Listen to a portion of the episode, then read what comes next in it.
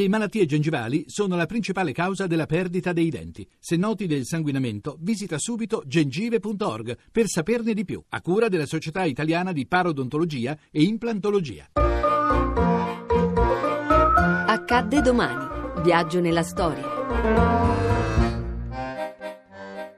8 maggio 1982. Muore Gilles Villeneuve. Un altro campione dell'automobilismo di Formula 1 è morto. Il ferrarista Gilles Villeneuve, coinvolto ieri durante le prove del Gran Premio del Belgio in un pauroso incidente, si è spento in ospedale dopo che i medici avevano tentato disperatamente di salvarlo. Muore in uno schianto a 227 km h causato da un contatto con la Marche di Jochen Mass durante le qualifiche per il Gran Premio del Belgio 1982 a bordo della Ferrari 126 C2 l'8 maggio 1982, alle ore 13.52 a Zolder, Villeneuve occupava l'ottavo posto in griglia. Improvvisamente si trova davanti la più lenta marcia del suo ex compagno di squadra, la McLaren, Jochen Mass.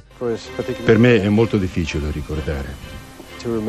Era l'ultimo giro delle qualificazioni, quello in cui uno raffredda le gomme prima di rientrare ai box. Le mie gomme erano rovinate, quindi andavo molto piano.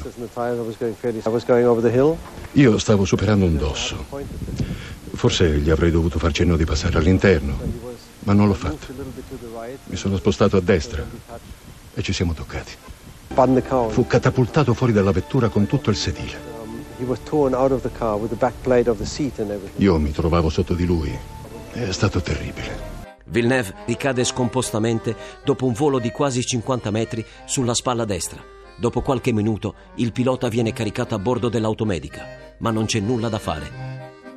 Villeneuve al momento del decesso era molto popolare tra gli appassionati per il suo stile di guida altamente combattivo e spettacolare e da allora è diventato un simbolo della storia di questo sport, nonché uno dei più grandi piloti di tutti i tempi pur non avendo mai vinto un titolo mondiale. A domani da Daniele Monachella. In redazione Laura Nerozzi, le ricerche sono di Mimmi Micocci. Alla parte tecnica Gaetano Albora, la regia è di Ludovico Suppa. Il podcast e lo streaming sono su radio1.rai.it.